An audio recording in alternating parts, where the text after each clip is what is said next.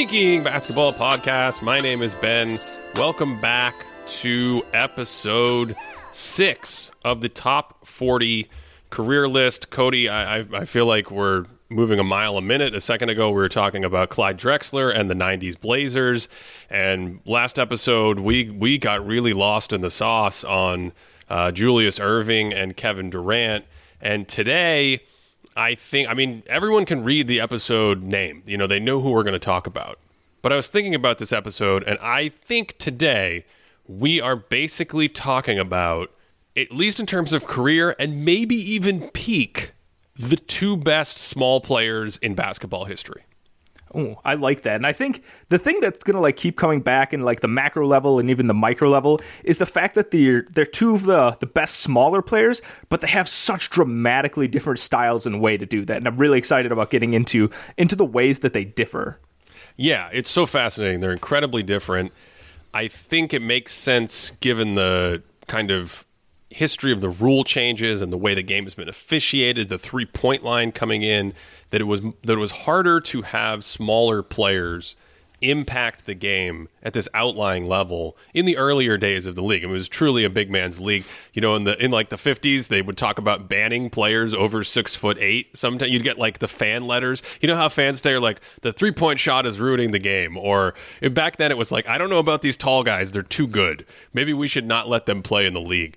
So it took a while, and I think the great small players we've talked about some of them from um, Isiah Thomas, you know, Dwyane Wade is on this list. There's a lot of great small players, but most of them, even going back into the 60s, were still like, I mean, six four, you know, something like that. Once you get to six five, six six, you get to the Michael Jordan sort of, you know, these guys are six two. How tall is Chris Paul? Six six feet. Uh, I don't think Chris. I think Chris Paul's one of the secret guys that like had his height bumped up a little bit to six feet, but I would be pretty shocked if he actually broke the six foot. You mark. so you think barefoot he's like actually under six feet, and it that's making the point. Like these are not tall players. Yeah, definitely in the history of basketball. No, definitely not. And you know, I, I, like the rule change thing you brought up. I remember one of my favorite things from reading. I don't know what year it came from, but way back in the day, there was like there was a call that was like, we need to raise the the baskets to like twelve feet high, and that'll take out the uh, uh, how dominant the big man is. And you know, I've always wondered what the league would look like, but ultimately, I think it's a good thing they didn't change the the height of the rim.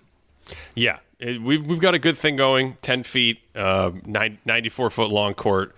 Uh, so with that all said, in the history of the entire sport, I'm not sure two guys have done it better. These are the two highest ranked guys on this list. We are in top 20 territory and cooking for the rest of the way. I mean, it's just monsters all the rest of the way up the list. So today it is Chris Paul and Steph Curry and of course what's interesting about this one is not only are they are not only are they short players and play quote unquote point guard, but as you said they do it in a very different style, and they do it in essentially the same era. Paul is a little older, he comes along a little earlier, but you know, Chris Paul really takes off as a star in 2008. He he was already good, I think, when he came into the league. I mean, he was great at Wake Forest and came into the league and was good, but it was that 2008 season where he just kicked it into overdrive and hit another level and moved into the MVP candidacy and and Cody, I have that season as a strong MVP level season right out of the gate. Like this is spectacular stuff from Paul. His his offensive quickness, his agility, his burst, his second jump, his touch around the basket, his floater, his spin move, his uh, ability to navigate screens already with the ball. You know, you learn more tricks as you get older, and we've certainly seen that in post prime Paul in the last few years in Phoenix and even Oklahoma City before that. But just athletically and where he was as a player, phenomenal already in 2008. What that's like two? Is that a third year in the NBA that you have him going up that high? Yeah. Wow that's incredible. And I think what's really interesting is at that time, the context of, of those those Hornets teams, they they weren't exactly like great for small point guards. Like when you start looking at some of the teams he plays with later in the 2010s, especially like the Rockets when it's like super space ball, and even the Clippers had a bit more spacing, like Chris Paul had a lot more room to operate in the mid 2010s, but when you go back and watch some of those Hornets games, it's just a lot more. It's a lot more crowded in the paint. Like there's a lot more like uh, you know empty sided pick and roll type of action, but there's still just kind of like a clumping of players on on the weak side. And I think it's really interesting that he's able to to ascend that high right away, even in not great spacing for what his kind of play style is. I think that's where the athleticism comes in, though, right? Where he's he's so quick and so crafty and like everything inside 15 feet has such great touch and little flips and floaters and and his I mentioned that second jump. Like it's almost impossible to watch a key game or highlights from 2008 and not see him like spinning and bouncing and you know doing these weird things. He has a 360 layup, I think, in the Spurs series against Tim Duncan. You just see a ton of that, and I think that going back to Isiah Thomas helps offset sort of the lack of spacing that you're talking about. This the league is bigger. It, it, almost didn't matter for him back in 2008. I do remember comparing him to Isiah Thomas when he came out of Wake Forest, and I think he ended up getting to a higher quality place with a similar style of play. You know, defensively, he probably peaks higher. We'll talk about that in a second because that's a really interesting question for Paul, I think, both in terms of a career value, in terms of like looking at his prime, in terms of his peak. You can go a lot of different directions in trying to figure out just how good this little six foot dude out there is on defense. And then on offense, I mean, I think he's a very, very good passer overall.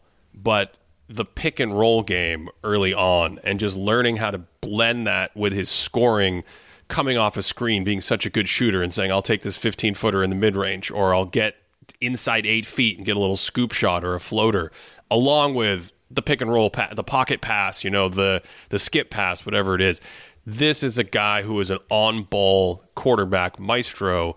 And to your thing about like that was his third year in New Orleans. Yeah, but the Hornets exploded that year. That's why he almost won MVP in that close race. They win 56 games or whatever it is, uh, go to seven games against the Spurs in the second round, the defending champion Spurs in 2008 in the second round, and they have like a plus four offense that's driven by this guy kind of kicking it out to you know Peja Stojakovic has a great shooting bounce back year because he gets to play next to Chris Paul. Morris Peterson's there, uh, and then he's playing pick and pop a lot with someone like David West. Fill in Tyson Chandler as a lob threat and a defender, and you have a nice team where you put Paul as the centerpiece, and like they were really good. So I think what's really interesting there's a there's a couple of strands here that I'm going to try and connect here. So during that time period, right? Deron Williams is with the Jazz, and the Jazz make it to the Western Conference Finals, and there was a legitimate. I don't know how, how strongly I want to use the word legitimate, but there was a conversation about who was the best point guard in the league, and I feel like those are always the, the two players that were brought up. And I always remember that there were there were conversations about the best pick and roll players of all time, and it would be like, oh, John Stockton, Steve Nash, this Deron Williams is the second coming of John Stockton, still in Utah. Jerry Sloan is still there. But when you go back and you see the height of all this, first of all, it's really interesting that like this Deron Williams Chris Paul thing was extremely short lived, and it ended up being Steph Curry that kind of took Deron Williams' spot in the the Paul Williams battle. But but in terms of being like a pick and roll ball handler, where do you think Chris Paul lands uh, if you were to make a list of the best pick and roll ball handlers? Because I feel like he's got a he he's got a pretty good reason to be somewhere near the top, but I also don't know how I separate that and the fact that he played against some of the best. He played with some of the best lob finishers in in their eras, like Tyson Chandler, Blake Griffin, DeAndre Jordan. These are guys that were just like you just throw it up anywhere around the square and he gets it. So I don't know. What do you think? Is Chris Paul? Does he have a case for being the best pick and roll ball handler ever? When you say ball handler, do you mean his handle or do you mean the entire package of scoring, playmaking, and sort of navigating the different angles and, and types of screens you can set in those actions. Yeah, I'm talking about the the whole thing. You set the up a pick and roll, and however you get a basket, you get a basket. Yeah, I think he's I think he's up there. I think he's very very high. I, you know, the short list. Uh, I'm sure I'm going to forget guys just off the top of my head, but we've talked about Nash. Um, I think I think LeBron James is great at it. I think for his era Magic Johnson, it was a completely different type of pick and roll. But of course, Magic's ability to put pressure on the rim with his size and then also pass, you know, at every angle humanly possible. Think, you know, Magic Johnson, the ball's coming out of the back of his head. So there aren't too many guys that I would think are automatically ahead of him. Um, there's maybe a couple that I prefer, but he's on the very short list. I don't know if that gets you six guys that you would say are better, or four or five. But for me, he's up. there. We've talked about James Harden last time. I think James Harden's probably in that conversation. So he, he's on the very short list. I think of the best to do it in that style. One big question for me is like, what's the trade off of Paul's style within that action? Because he typically wants to slow it down. He typically wants to be more conservative. He's he's the guy out there who knows so many things that he's stopping the action and like point you go over there. He's like pointing, you go over there, and you come over there. Now you come set this screen. And we know that works. We know that leads to good offense. But if I'm trying to like split hairs and differentiate between guys at that level. I I think I'm gonna take someone like Nash, who we talked about, who's got a little more speed and aggression and kind of adaptive creativity to the action. But man, I mean, Paul's right up there for me. Before history is written, it's played. Before it's frozen in time, it's fought one shift at a time. Before it's etched in silver, it's carved in ice. What happens next will last forever. The Stanley Cup Final on ABC and ESPN Plus begins Saturday in your original profile too, you talk a lot about Chris Paul's conservative style. You you just brought it up here again. I'm really interested to hear about this because you know talk about players like Magic Johnson, talk about players like Steve Nash, LeBron James. Like these are some some of the more high turnover guys. James Harden, right? Guys that are famous for throwing a lot of turnovers, but they also go for these home run plays, and the value of some of those home run plays really skyrocket their value in these kinds of uh, in these kinds of plays, essentially.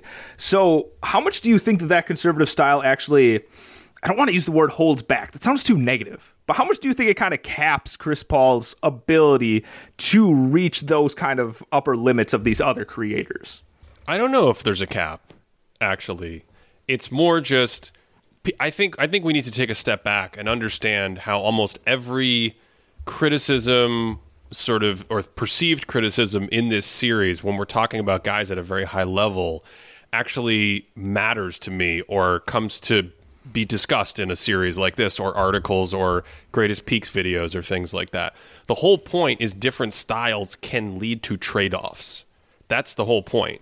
So you can have a guy with a style that has a big trade-off who's 10 times better than someone who has a style that doesn't seem to have any big trade-offs because he's just like a brown belt at a bunch of things. But he is not a superhero on the basketball court. He's not impacting the game like paul is at this level. So the issue with the conservatism is that traditionally people will look at the box score right? That's how they orient themselves. And they'll look at the things we're talking about. They'll look at the points per game. They'll look at the shooting numbers. They'll look at the assists. They'll watch him play. They'll be like hey, i don't see what the issue is. This is just fantastic. But the issue is turnovers are really low. So you get traditionally like this assist, high assist to turnover ratio. And the idea is just like we talked about last time with Harden, more production doesn't always equal more value. A higher assist to turnover ratio doesn't always equal more value either. But so that's the, that's kind of the history of talking about like where this conservative style comes from. For me, it's also getting in the nooks and crannies of player value that we've mentioned in this series that are things that aren't measured very well in the box score and tracking data or things like that. So, what happens when LeBron can give it up and then cut and go post up immediately? What happens when Nash is in transition and he does something just imp- improvisation, high speed. You never see it coming, and then all of a sudden he's turning the corner in a in a like a one on three, and then no look bouncing the ball into the paint to leave it to hang it there. So it hangs up in the air no one's around. And then Shawn Marion comes flying into the picture and scoops it up and dunks it. It like doesn't make sense. Those plays have mega value and so it's just looking at the little stuff in between. So I don't think it caps anything. I think if Chris Paul shot 80% from the mid range and and was down to like, you know, a quarter turnover per game instead of two, we'd be talking about the best basketball player of all time. Like that's how good he is. But I think it's the difference between is Paul the best offensive player or the fifth, fifth best offensive player of all time? Or is he like, I don't know, a top 15 offensive player of all time? I think that's the, that's the issue and tr- kind of understanding how a player's stats look and his style when you watch him play and thinking about the trade-offs. So it's not about a penalty or a cap or even a criticism. It's just a trade-off in style that to me actually is the difference when you when you start splitting hairs at this level. I think that's the thing with basketball is any skill that you have and anything that you're good at is going to kind of be a double-edged sword. Like if you have the sort of build that's going to make you an excellent drop defender, you're probably not going to be a great switching defender. Like it's just kind of naturally how it works. So any, any sort of role that you take, it kind of means that those other roles aren't necessarily going to happen. Now, I want to go all the way back to something you start you started off with here. You said in in 2008, you see him as sort of the strong MVP type of player, right?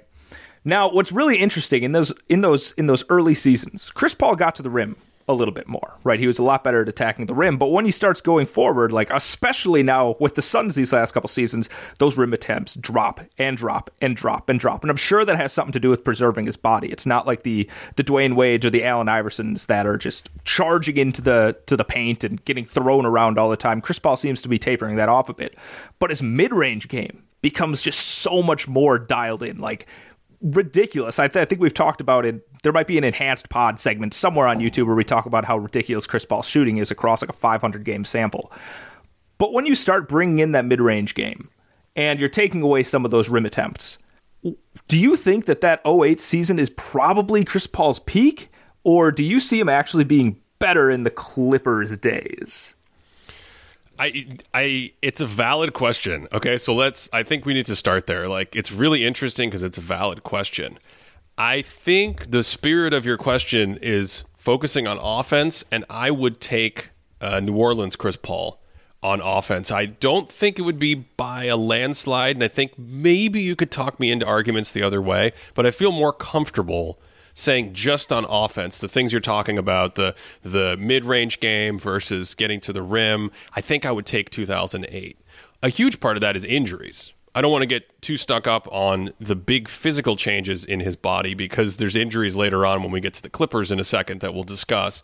But, you know, 2008, 2009, Chris Paul is a different beast than 2012 and on where you you lose some of the quickness, you lose some of the burst. I think it was a meniscus. I'm trying to even remember all the details of of what happened in 2010 and 2011. But it, was it was a big thing, along with him getting a little bit older uh, and then adding more weight. He was always kind of like a bowling ball the way he was built, uh, but just getting a little slower and being like, I'm going to be sturdier and and don't quite have that vertical pop that I. If you don't remember Chris Paul, this little guy we're talking about.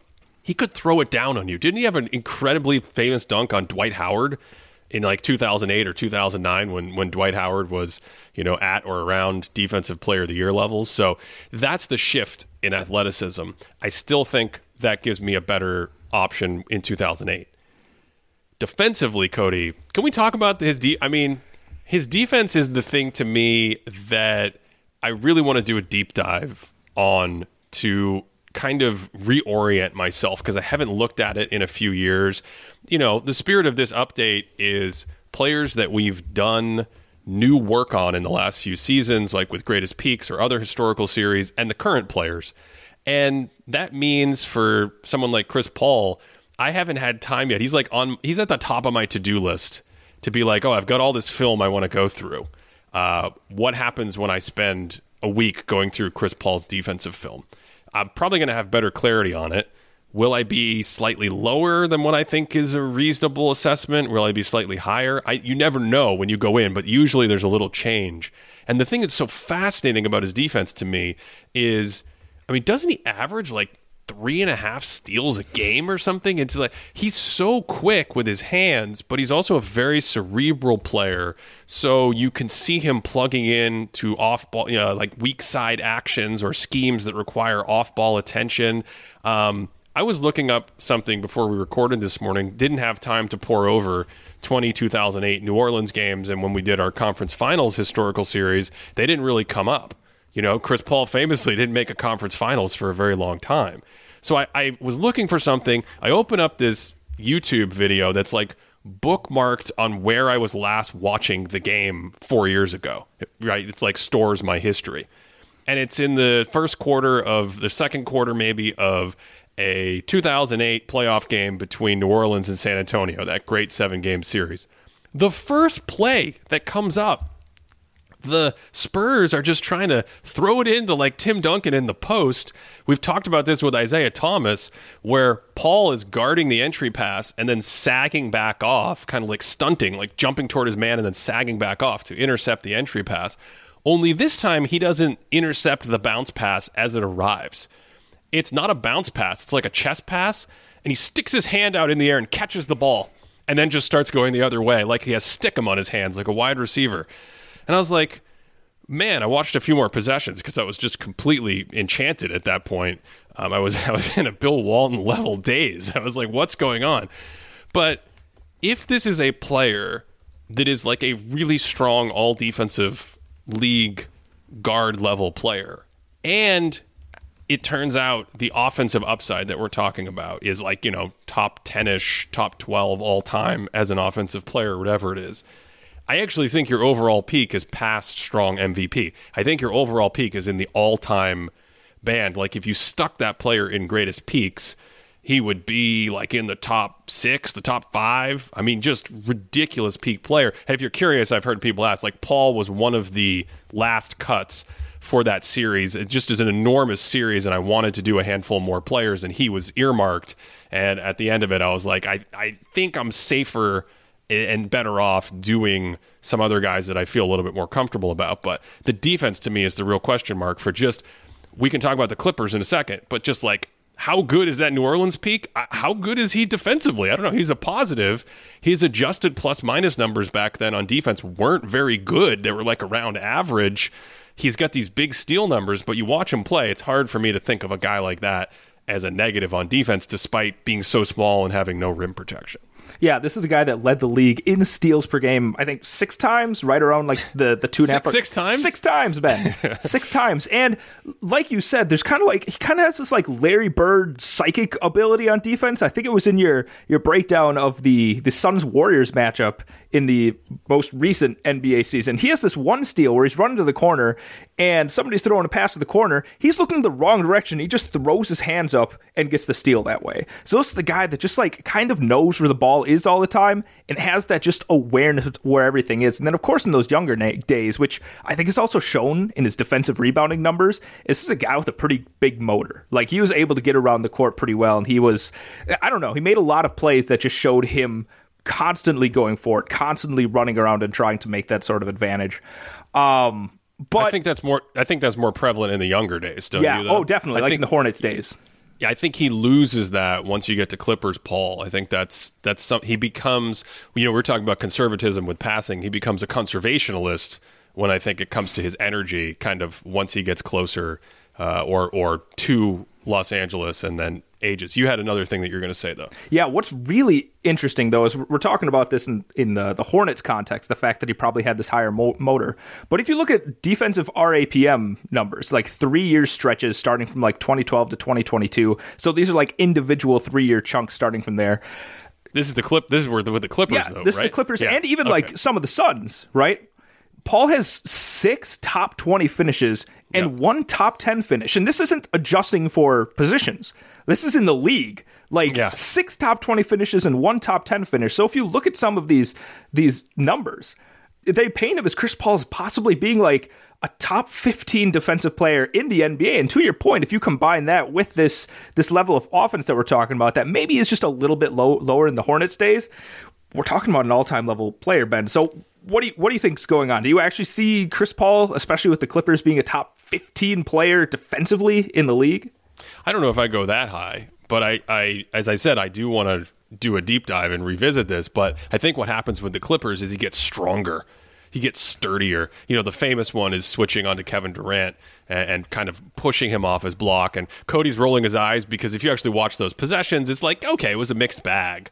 Um, but just in general, he's just gets feistier, right? Like like Chris Paul was always feisty going back to Wake Forest. There there there was an incident at Wake Forest that involved uh, another player and and and a hit below the belt and th- you know things of that things of that nature. Um, so he's always been really feisty but I feel like that build and that strength and that guile and and still has the quick hands and still making all these little instinctive basketball plays, these great basketball plays. I think they really come out with the Clippers. So the question to me is like, one, is that better than where he was in New Orleans? It seems to be. I think so. And then two, how much better? Like, are we? Can we have a conversation about the great guard defenders ever and include Chris Paul? I don't know, but it seems like it seems like it's in play. And it, to your point, when you combine those things, I mean, I do have him evaluated right now just as a very good point guard defender, but even just you know the difference between that and upticking it into like you're not quite Jason Kidd, but you know you're you're something really close, or Gary Payton, or something like that, combined with the offense. Cody, my my big takeaway here, and I've thought this for a while, is that Chris Paul is kind of like he's kind of like short Kevin Garnett. Short Kevin Garnett. He's short Kevin Garnett. Yeah. Yeah, he's he was absolutely ridiculed for playoff failures, never making a conference finals. In his case, it was a number of, you know, notable disappointments, right? Like why did they keep falling off? Why did they keep choking? Um, I think the only you tell me if I'm wrong. I think the only real big one that I remember that stands out is against Oklahoma City, where they game five or whatever, where they I think it's 2000, 2014, right? And they're on the road and it's game five and they're ahead by like five in the final minute or something. And I, I can't remember if Durant makes a three out of the corner. I know Westbrook has a bucket in there. And then in the final seconds, Paul gets it back and then like tries to do the drawing a shooting foul in the backcourt, but he gets stripped and okay, so, and it's just like a it's like a epic meltdown that they end up somehow losing this game where 99% of the time you win. Other than that, there's just a lot of injuries, there's just a lot of crazy things happening in his career that led to that reputation. But much like much like Garnett, you have a player who is a monster in the box score. Just like a comical like top what would you say, top 15 or top 10 player of all time in the box score? I mean, in our runs, his box plus minus and offensive box plus minus, they're all in, you know, the 99th percentile um, throughout his entire career in the regular season and the postseason. You might argue that his postseason numbers are better than his regular season numbers, despite this reputation. His plus minus kind of like scoreboard numbers when you look at those those are at the top of the league those are fantastic in the regular season spoiler alert, they're also amazing and the, they're in the 99th percentile in the playoffs and things like that. And even if you look at something like what happens at a game level when he misses time and his teams miss uh, his teams play with and without him, that's the only one maybe where it's not like this is one of the greatest players of all time, but those are still great too. You know, you're talking about teams in even the Houston team we talked about with James Harden, that 2018 2019 team. I mean, they were like a 50 win team when Paul was out and a 64 win team when when Paul was in. Um, you know, the Clippers have similar results where I think there's one one year, maybe 2014. I think they play very similarly without him when he misses 19 games. But the rest of the time, we're talking about a guy who, like 2017, he misses time. They go from like a 42 win team to a 59 win team. Or 2013, he misses time. They go from a 51 win team to a 60 win team. So you consistently see this signal of like, oh my God, this guy's amazing. And then I think his reputation on a lot of lists is how can you how can you have Chris Paul in the top 15 or 20 of all time? Like, like how can you do that? Uh, we've talked about other ranking publications in this series. USA Today's 75 last year had him at 39th. ESPN's 76 had him. Uh, yeah, Co- Cody, Cody, are you going to be okay on that one? 39th, then. Thir- Come on. 39th. 39th. Uh, ESPN's 76 had him 29th. Uh, Slam in 2018, they haven't updated that. They had him 35th, so you would think that might be higher. Uh, and then I don't think, I believe uh, Bill Simmons has done some updates on the old book of basketball that we've talked about. I don't think he's in the top 25 there either. So, you know, that's where that's where the tall Kevin Garnett thing comes in because I think you have a player who has the profile of someone who would be set up historically to be really, really underrated by the kind of losing bias stuff that we talk about, where his team keeps losing and then you keep blaming him. And then you go, yeah, like he's really good, but I got to downgrade him at every possible stage. And that means the flip side's really interesting to me, which is like, man, if Chris Paul was that good in 2008 and 2009, and then when he comes back and he gets healthy again, he plays with the Clippers 12, 13, 14, 15, 16, 17. Then he goes to uh, Houston and we should just mention those years with the Clippers, for me, those are MVP level years. Uh, 2000, certainly 2013, 2014, 2015. 2017, he misses a ton of time. I think you could quibble with it either way, but that's right there. So you're talking about a guy with like, you know, multiple MVP level years. And then he goes to Houston, and, and, and what is he in Houston? Like, at worst, an all NBA player, like a top 15 player in the league? I don't know. Uh, that's like a that's over a decade now we're talking about of dominance. So that's my small that's my short Kevin Garnett theory. I really like that theory. I'm, I'm a fan of that. Something you said though that I want to I want to say stronger than you said is I think you made a claim that his num he might look better in the playoffs in the regular season. I don't think there's a might. I think especially in those Clippers days, like Chris Paul's numbers are significantly better. Like his he's he's creating more shots for his teammates. He's more efficient. He's scoring at higher volume. Like this is not a guy that drops off in the playoffs. This is a guy that clearly jumps up. But I think on the the defensive conversation, and this goes back to the the guarding Kevin Durant thing, which is really funny. If you go on a deep dive, like you can find some videos that are like Chris Paul locking down Kevin Durant, but then there's other YouTube videos that are like Kevin Durant exposes Chris Paul's overrated defense like, all right, people are having a lot of fun with this, but ultimately, like Chris Paul's six foot. Like the difference between him and Kevin Garnett is a foot, like a full blown foot. So there's just there's so there's only so much you can do, right? No, you, mean, you mean Durant or uh, Garnett? Garnett in terms of like defensive oh, impact. defensively, yeah, like guarding Durant, yeah, yeah, exactly. Yeah. So like Chris Paul's tremendous with his hands. He's tremendous off ball, being physical with Durant. I think there's a famous play where Durant's like dribbling and Chris Paul's able to strip him, and he goes down and finishes a fast break layup, and you watch that and you're like, oh, Chris Paul's doing a great job. I think Durant ended up. I think it was Game Four of 2014 that that that's all specifically happened. Durant still had 40 that game, I think even in like a post game presser, Durant was like, it wasn't the office that was a problem. Like Chris Paul was fine, but they were throwing a lot of bodies at me. It had to do with our defense. So, you know, the, this is just like there's only so much you can do when you're a small player on defense. You can't protect the rim to a certain degree. You can't defend some of these bigger players. So, you know, I I don't necessarily know where I land on on the defense either. Whatever you think like the highest level small player is, Chris Paul might be flirting with that, but I, I don't know how much that ne- moves the needle. Yeah, I mean, again, we are talking about someone who, as you said, might not might not be six feet without his shoes. You mentioned something interesting there, which is the scoring numbers.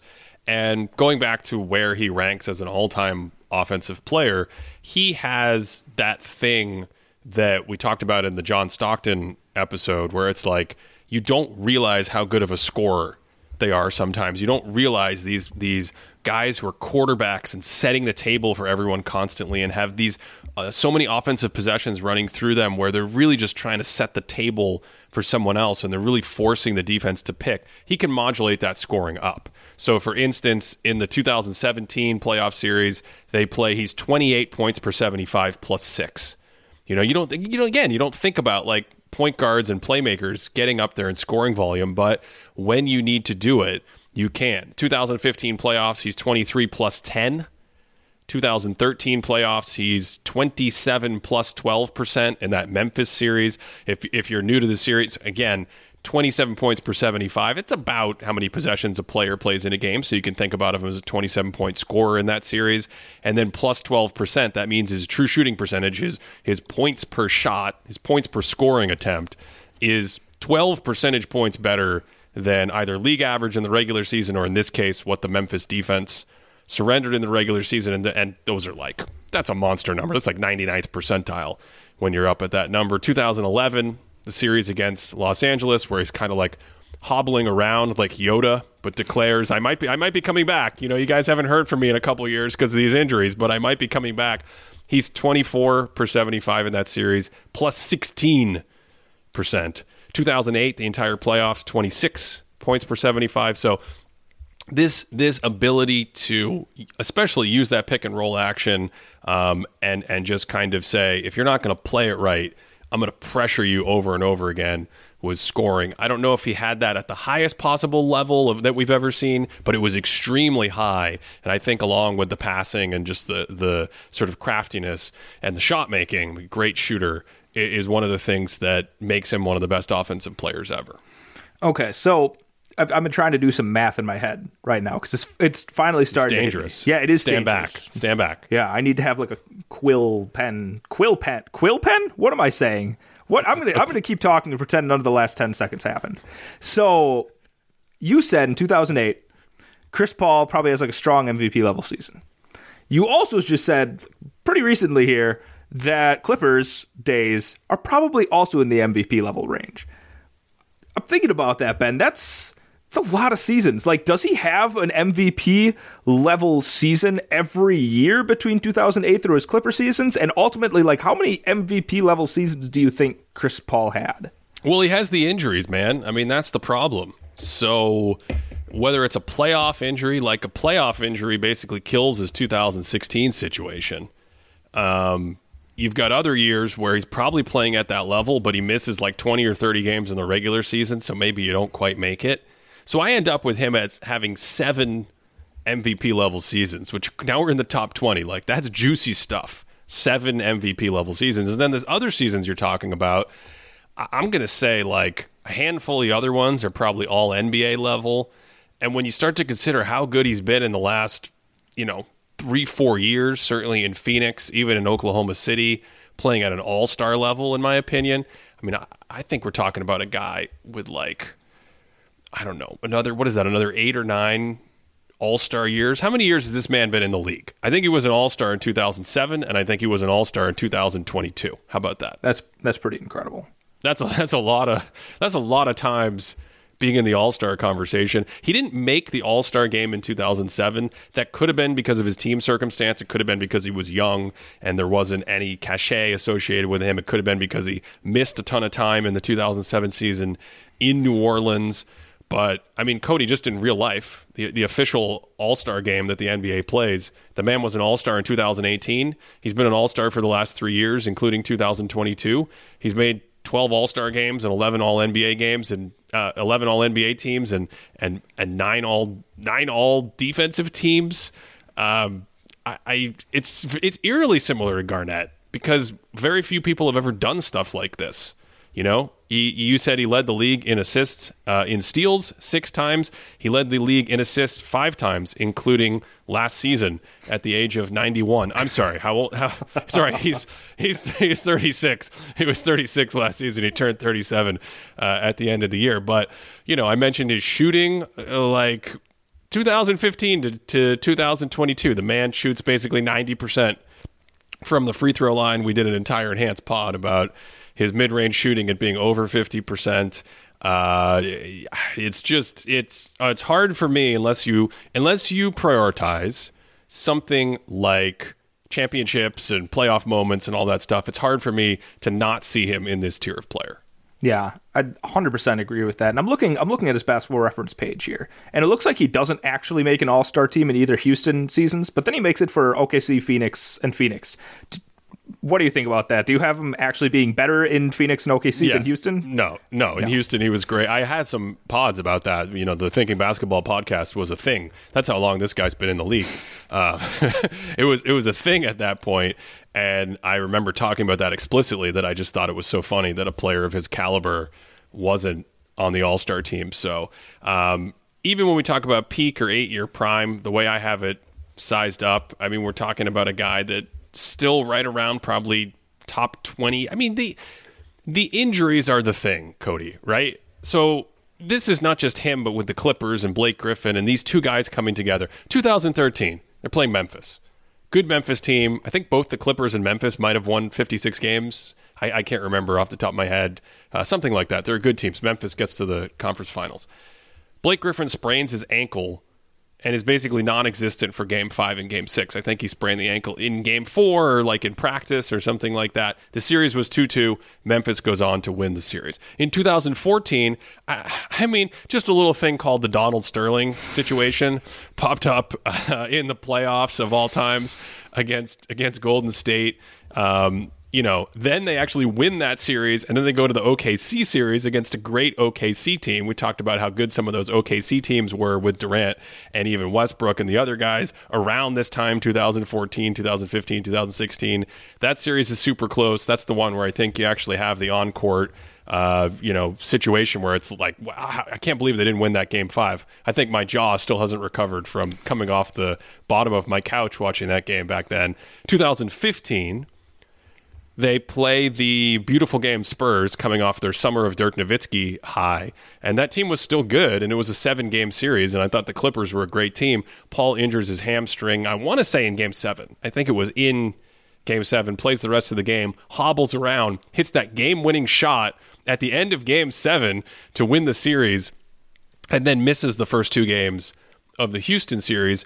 And oh, that's just the series where Josh Smith starts raining threes in game six when the Clippers look like they're going to close out the series. Then they outscore, Rockets outscore the Clippers 40 to 15 with James Harden on the bench the entire quarter because why would you sub in James Harden when Josh Smith and they went 7 of 11 from downtown in that quarter? Uh, 2016, Blake Griffin misses like half the season with a partially torn quad tendon um, that he suffered, I think, on Christmas Day. Don't forget, Blake broke his hand in an altercation with a staff member that year as well. He comes back in April. Then what happens is Chris Paul breaks his hand in the third quarter of game four against the Trailblazers in the playoffs with the series tied up at two games apiece. They shut Blake Griffin down with a quadricep thing. That's the end of that year. And in 2017, Blake Griffin injures his I think his toe. There's like the plantar plate of his toe or something in game three against Utah. The Clippers are up 2 1.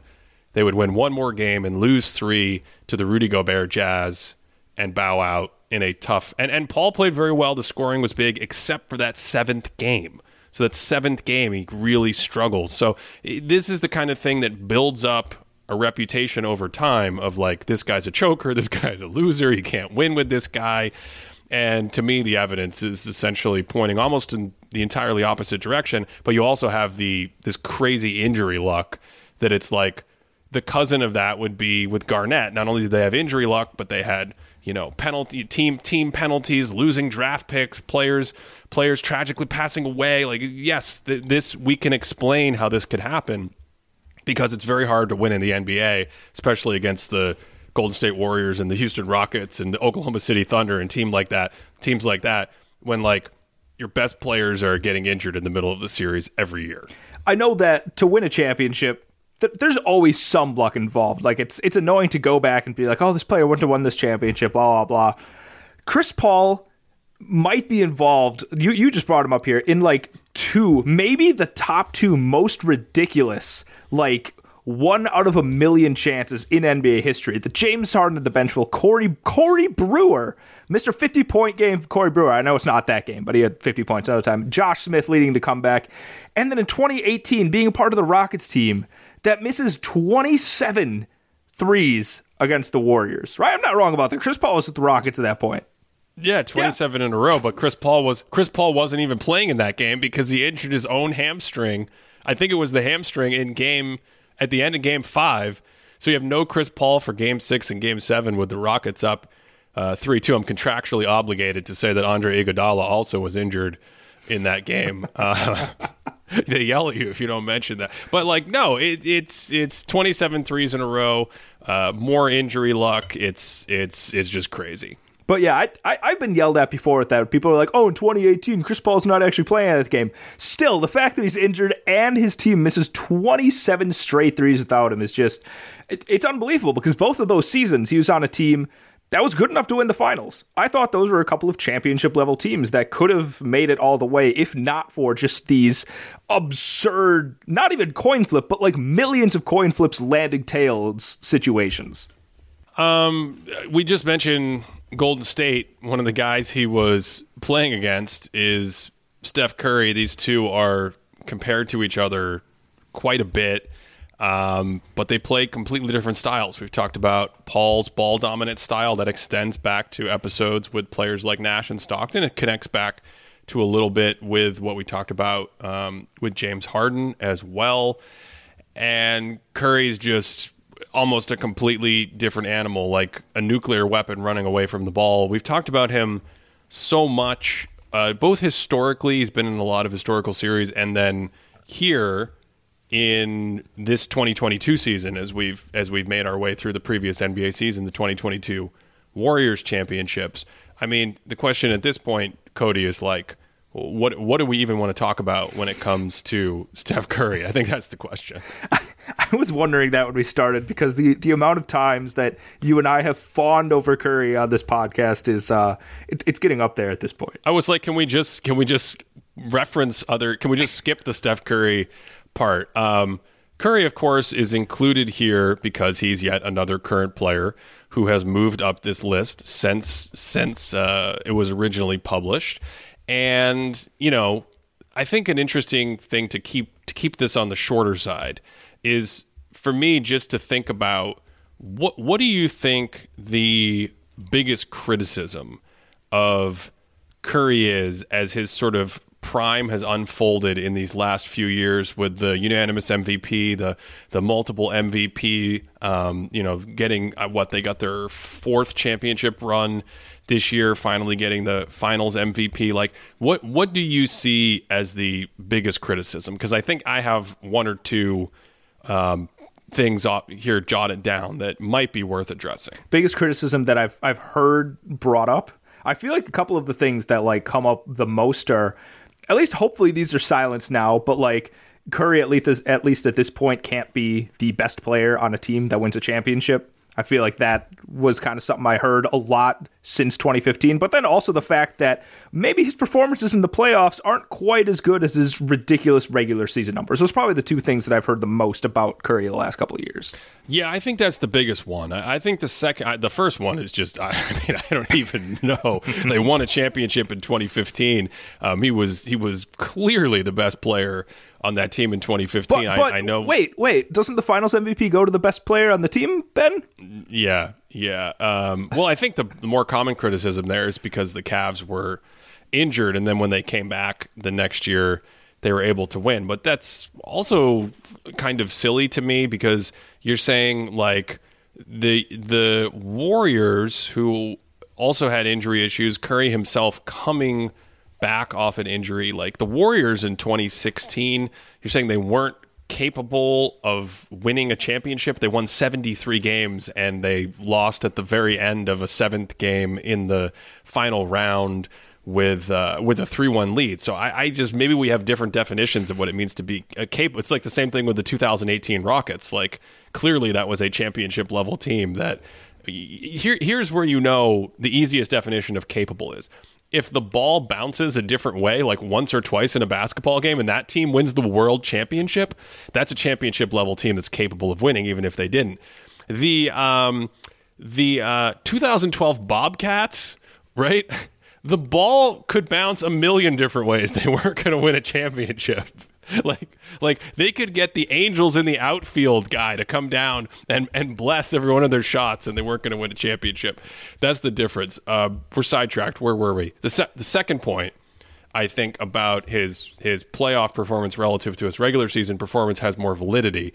I think that's something that I discussed in his greatest peaks video, and it's it's been a hard thing to evaluate uh, for a lot of years because 2015, he doesn't have the same level of aggression that he gets in 2016, 2017, 2018, and onward. Basically, he's still kind of learning the ropes. The the Steve Kerr motion beautiful game system hasn't quite taken hold. And then, of course, in 2017, Durant comes in and he changes that a little bit when he's on the court, especially in certain playoff matchups where they want to run more. Um, not, not just isolation, but like throw it to him in the elbow area so he can score versus throwing it to someone like Draymond Green or Andrew Bogut or whatever in the elbow area so they can pl- pass and allow offense to unfold. There's a difference between throwing it to Bill Walton in the mid or high post and letting these beautiful cutters swirl around him with a bunch of different options and throwing it to Patrick Ewing in like the mid post and being like Patrick Ewing's going to bang it on the floor a few times and try to score. Very, very different things. So I think that's a more valid criticism because of how complicated some of the situations have been where you get 2016, you get his injury, he misses the beginning of the playoffs, he comes back right away. If you're into like data and plus minus numbers, that throws his plus minus numbers for a loop because people look at that and they're like, oh, it was only like his team was only like six or eight points better with him on the court, but in the regular season they were like 20 points better, some all time historic numbers. So where's all your gravity? Where's this and that? It's like in the first round they were playing a much easier opponent and that's that makes up the off-court sample. And then in the later rounds, they're playing harder opponents, and that makes up the on-court sample. And it, I have talked about this before in Greatest Peaks. Like if you adjust for that, it changes the numbers, but it's still very complicated because then you get 2017 with Durant. Uh, we'll talk about how well they played together in a second. But in 2018, he's injured again. He's injured again in 2018, and and you know misses time. And how do you evaluate these things in the regular season and the postseason? And I guess things look pretty good. We gave him like a million conference finals MVPs, but then he gets to the playoffs and he plays the Cavs, and the Cavs are in the NBA finals. Even though every year, maybe that 2018, maybe that wasn't a finals quality team that you're used to seeing there, but every year they played the Cavs. They played the Cavs in 15, 16, 17, and 18.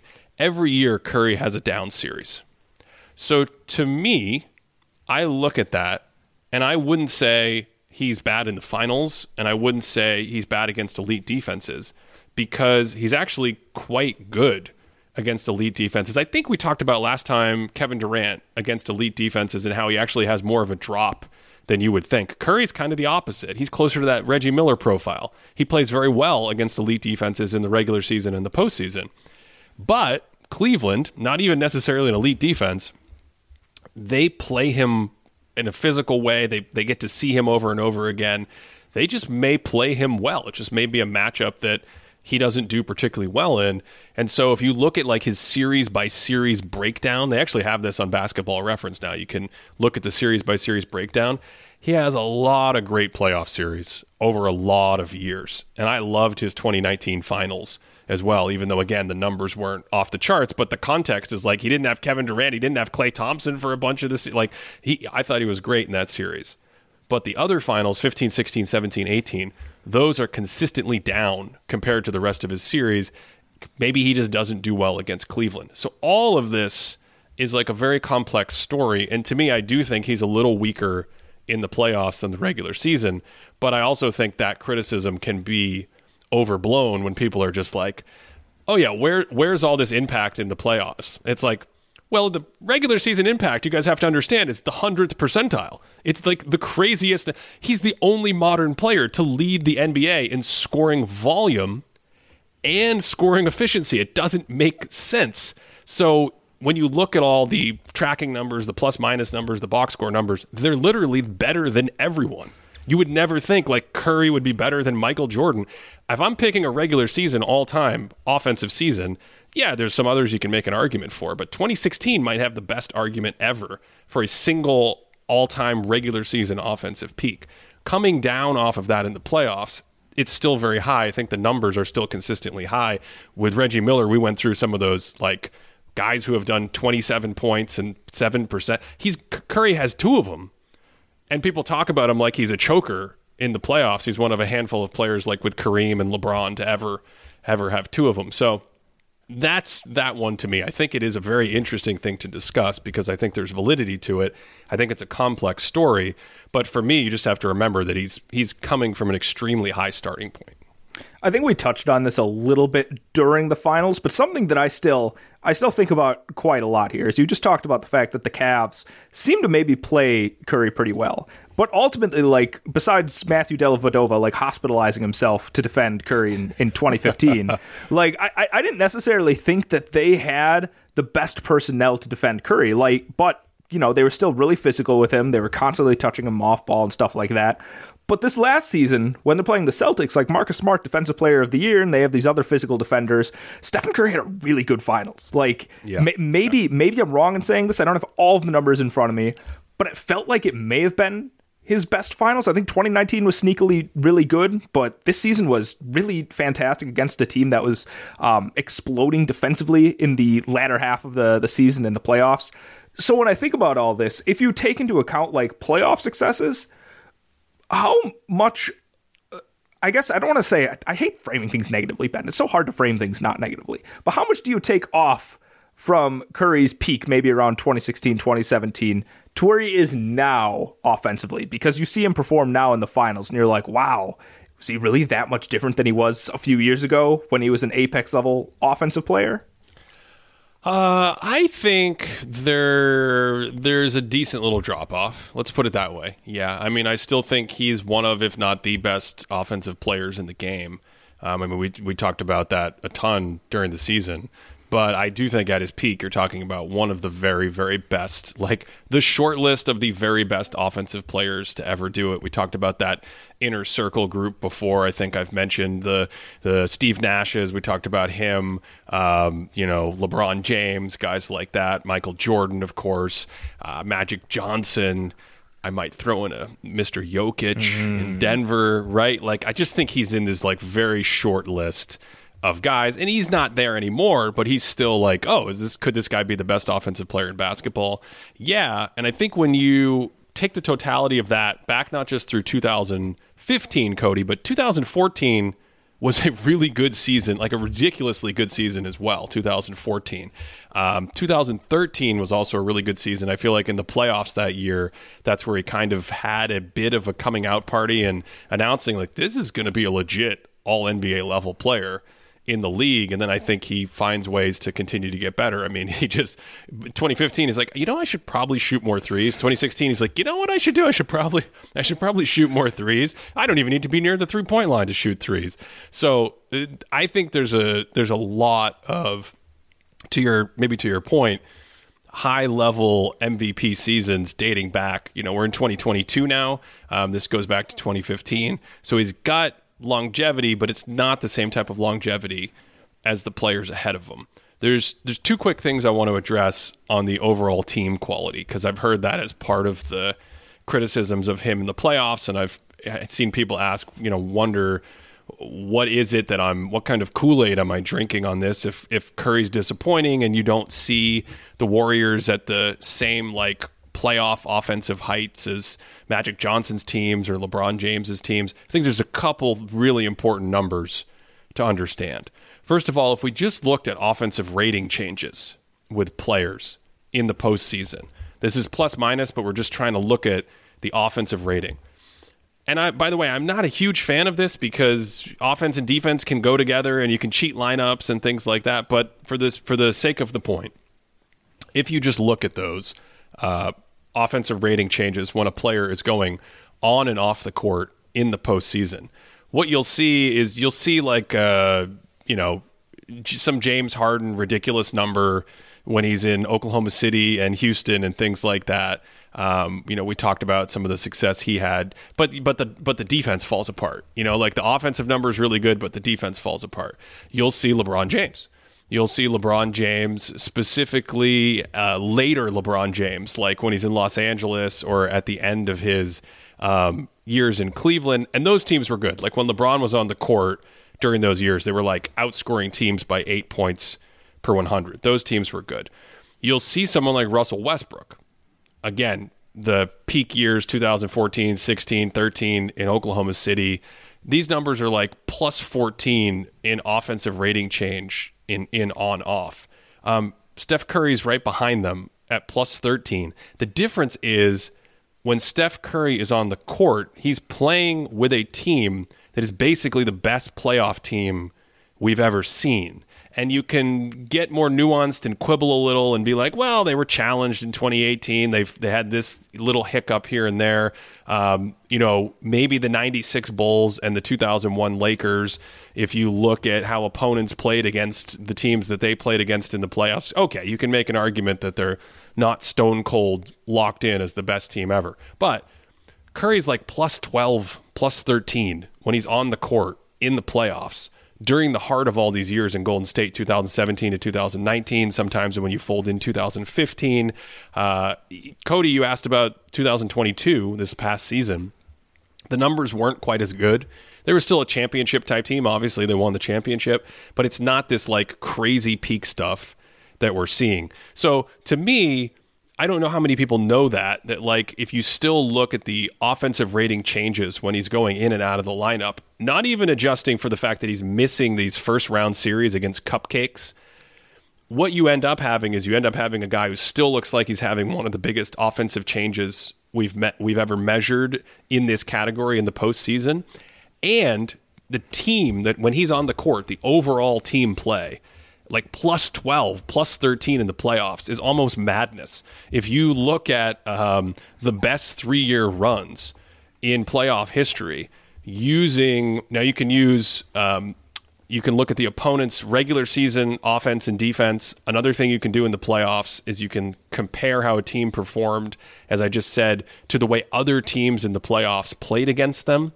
If you do either of those, the 2017, 18, 19 war, those are all basically number one. I mean, literally in my database, number one is the 2016 to 2018 Warriors. They're actually better than the 2017 to 2019 Warriors, but that's better than any other three year run we have going back to 1984. So to me, it's a it's one of those things where maybe like with Chris Paul, like with Kevin Garnett, like with Giannis not being able to win and constantly disappointing, if you get a story in your head going back to the 2016 finals that there's a disappointment, I think you're missing the actual success that the team is having on the basketball court, where it's like, who's playing on the best playoff team ever? Steph Curry. What happens when he goes out of the game? They're not close to the best playoff team ever. How good is the offense? It's just about the best offense we've ever seen. Well, what happens to the offense when Steph Curry goes out of the game? Uh, That's only like the fourth or fifth biggest change we've ever seen as well in the playoffs. That to me is the reason why uh, despite some drop off, I think, from the absolute regular season heater heights that he was on in the middle of the decade, I still think we're talking about one of the all time great offensive players. And not to put too fine a point on it, but but comparing both Stephen Curry to Russell Westbrook and LeBron James, I think this is just a clear statistical case for the floor raiser versus ceiling raising comparison because Stephen Curry, like you just said, he can take these teams that are already good, like obviously not like all time level good, but take a good team and bring them to the all time level heights. Is that what you're describing here? Yeah, and I've also heard people say like, "Well, I'm a little confused." If you look at, say, someone we talked about recently, and and Chris Paul today, look at Paul and Harden together. You know, didn't they have a great offense and a great championship level team? Well, number one, their playoff offense actually wasn't that great. Hmm. That's one thing to keep in mind. But number two, when we look at the like what happens when they go in and out of the game, um, I don't remember the exact number off the top of my head, but it's something like when Harden's in the game, the offense is fantastic. It's like plus uh, the, the team. Just forget the offense. The overall team powered by the offense is like plus nine. And when Paul's in the game and Paul played bench units, I think it's even better. I think it's plus 10. When you put them both in the game together, it goes to like plus 12 or 13. And so that's fantastic. But the whole idea is one of these guys is getting you very high, the other guy is getting you very high. When you put them together, you don't get this greater than the sum of the parts thing because they are both on ball players.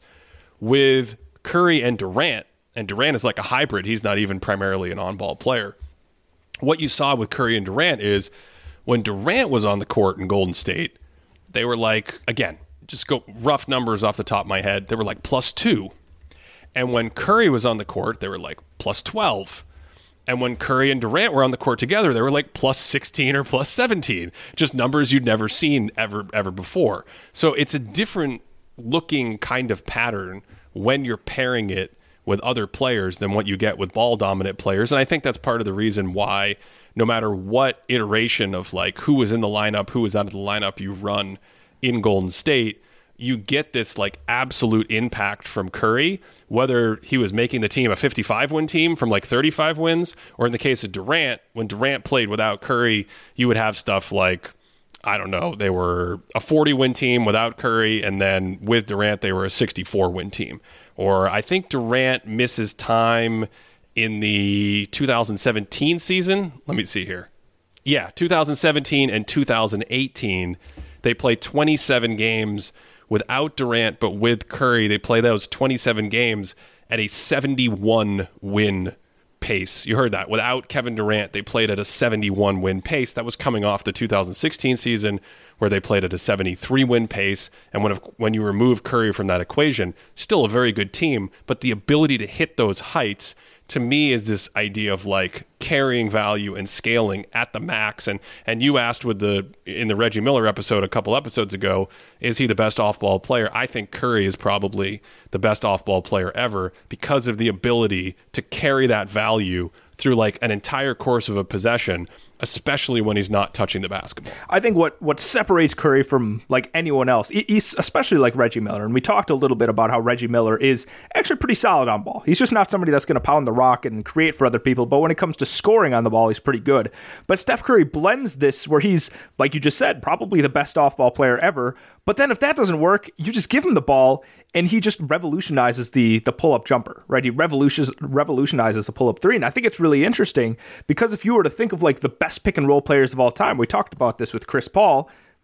Stephen Curry weirdly might be somewhere in the conversation. I'm not saying he's competing for the top, but he's at least like in the conversation because his ability to score off that pull up jumper and to get into the paint and just cause havoc that way. Because if you think about it in terms of in terms of the entire possession, right? He can make something happen out of the pick and roll and then relocate and and cause something else to happen there. So when you bring in that whole package, the pick and roll looks a lot different than Chris Paul, but it's still extraordinarily effective. I think the the question with going lower on Curry is not just some of the durability things and some of the things with his playoff numbers dropping a little bit and things like that, but it's his defense. And I've always liked his defense in terms of awareness, activity, motor, um, good hands, kind of playing in a system, a high IQ, th- those kinds of terms. And this year we did a piece on the Warriors defense, and you can see how communicative he is, how aware he is of what they're trying to do at all times. But I do think he improved defensively by adding weight and getting more physical. And so, the, you know, the question is can you make a case for him as a negative defender in the heart of these years where we're talking about having all this offensive all time level juice? I don't know. Maybe you could. Um, if you kind of go on the negative side for me, and you also don't give him all the benefit of the doubt for the offensive kind of stuff we've talked about, I, I, because he hasn't played that long, you know, because he still hasn't added a couple more extra post prime years or end of his prime years, and because he missed a year with the ankle stuff and it kind of took him a while to get going, I still think you could see Curry around like the low end for me, probably take some 22, 23 ish, right around that Steve Nash, John Stockton group that we talked about. Maybe if you go low. The high end, because he hasn't played too many years, the high end for me takes Steph Curry up to 13th hmm. all time on this best careers list. I do because of the peak I've talked about, talked about it in greatest peaks. I do have his eight year prime a little bit higher now. I do have his eight year prime, I think about 10th. Hmm. I think he's around top 10 all time in that prime, heart of prime eight year stretch. Paul's a little different. Paul's played forever. And so the questions we talked about earlier with Paul, where it's like, all right, what if his defense is actually like ridiculously good? Um, what if the face value of some of these numbers is all spot on? You know, some of these box score numbers or even some of his plus minus, like if he's really that good as a two way player and you add a little of that value to each of the prime seasons that he has, Cody, I think I can all, go all the way up to number 10 all time. 10 with Chris Paul number 10. Chris Paul has an outside chance of being a top 10 career player right That's right. I think so. Yeah. Yeah. I think the low end for Paul, because of what I just said, he's played a little longer, brings him a little lower than Curry's low end. You're talking, you know, could I get him behind Nash and Stockton in that 23 24 range? Mm, maybe. Maybe something like that. But I do think, at least for me today, and I, I might feel differently in a year or two, uh, there's a pretty wide, fascinating range that I still haven't completely wrapped my head around with Chris Paul. Last time we left off, we had uh, we just mentioned John Stockton at 24, Steve Nash at 23, Charles Barkley at 22. We had a nice Patreon extra. We had a quick quick chat for Patreon extras on Charles Barkley um, and what we're what we've been thinking about him recently. Kevin Durant was 21 on the list. Julius Erving was 20. Of course, the actual number means a lot less to me than trying to corral the range and understand the dynamics that we've discussed in each of these episodes. Number 19, David Robinson. We just did a deep dive on greatest peaks. I don't have anything new to discuss with him. Um, so, David Robinson, we'll leave alone. If anyone has any questions about him, we could take it into Patreon extra. But David Robinson at 19, Jerry West at number 18. And we're going to come back to Jerry West, I think. I want to talk more about Jerry West, but he needs to be set aside for his own hour. We need a Jerry West hour on this podcast. I, I have Chris Paul. These guys are all very close, by the way. This this next group we're talking about. I have Chris Paul at 17 and Steph Curry 16. He could almost go either way. Cody, anything else you want to say about these two guys before we get out? Yeah, we talked about. I think with Chris Paul, you said the certain number of like strong MVP level seasons he had. Uh, Stephen Curry's had an all time level peak, right? Like he's in that all time band at a certain point. I think he was pretty high up there in greatest peaks. I can't remember, but yeah, yeah, he's got some all time seasons. How, yeah. yeah, that's a, that's what I want to ask. How many of those all time level seasons do you have for him? I'm gonna say, let's. I really well, if you include health, if you include health, to me, it's really only 2016 and 2017 hitting that all-time band. Mm. Now, if you if you look at 2018 and you kind of don't worry about the health there, could I include that season? Yeah, I could include 2018 as well. But I would say it's something like that, and then all the peripheral seasons are like very nice, strong MVP seasons 2015, 2019, 2021, which was also a fantastic season, um, and 2022. Man, we are just these guys we're going to be talking about is just like they had 10 strong MVP level seasons. There's no no more of the like Reggie Millers It's like he put together a nice 16 year run of all NBA. Nope. We're we are now with the megastars and the last thing I'll say there is it just kind of to me shows you how hard it is from this from this perspective of this exercise like adding career mileage you know the total who's who's got the most mileage out of their career value where once you get into the top 15 or top top 12 or top 9 it's just like it's so incredible how good these guys have been and that little gap that they have over the league that actually creates more value in an MVP level season compared to an All Star level season. Like an All Star level season might be three of these strong Steph Curry MVP seasons. And then you do that for eight years, Cody, or ten years. It's just like solar systems drifting apart. Where like the inner the inner stuff that's all close together, like all those players, they're still kind of close but the superstars out on the edge of this celestial body. Uh, yeah, we've got we've got some great guys to wrap up this series in the next few episodes when we get into the top 15 and then the top 10. I think I'm. I don't want to say I'm most excited about anyone, but uh, I think there's some real takes to be had about Jerry West coming up. Jerry West will be uh, next episode. We'll talk about him and Oscar Robertson. If you want to check out some of those Patreon extras that we discuss, patreon.com slash thinking basketball. It's also just the best way to support this podcast, along with leaving a a nice review on wherever you listen to podcasts and rating the show and things like that. That always helps.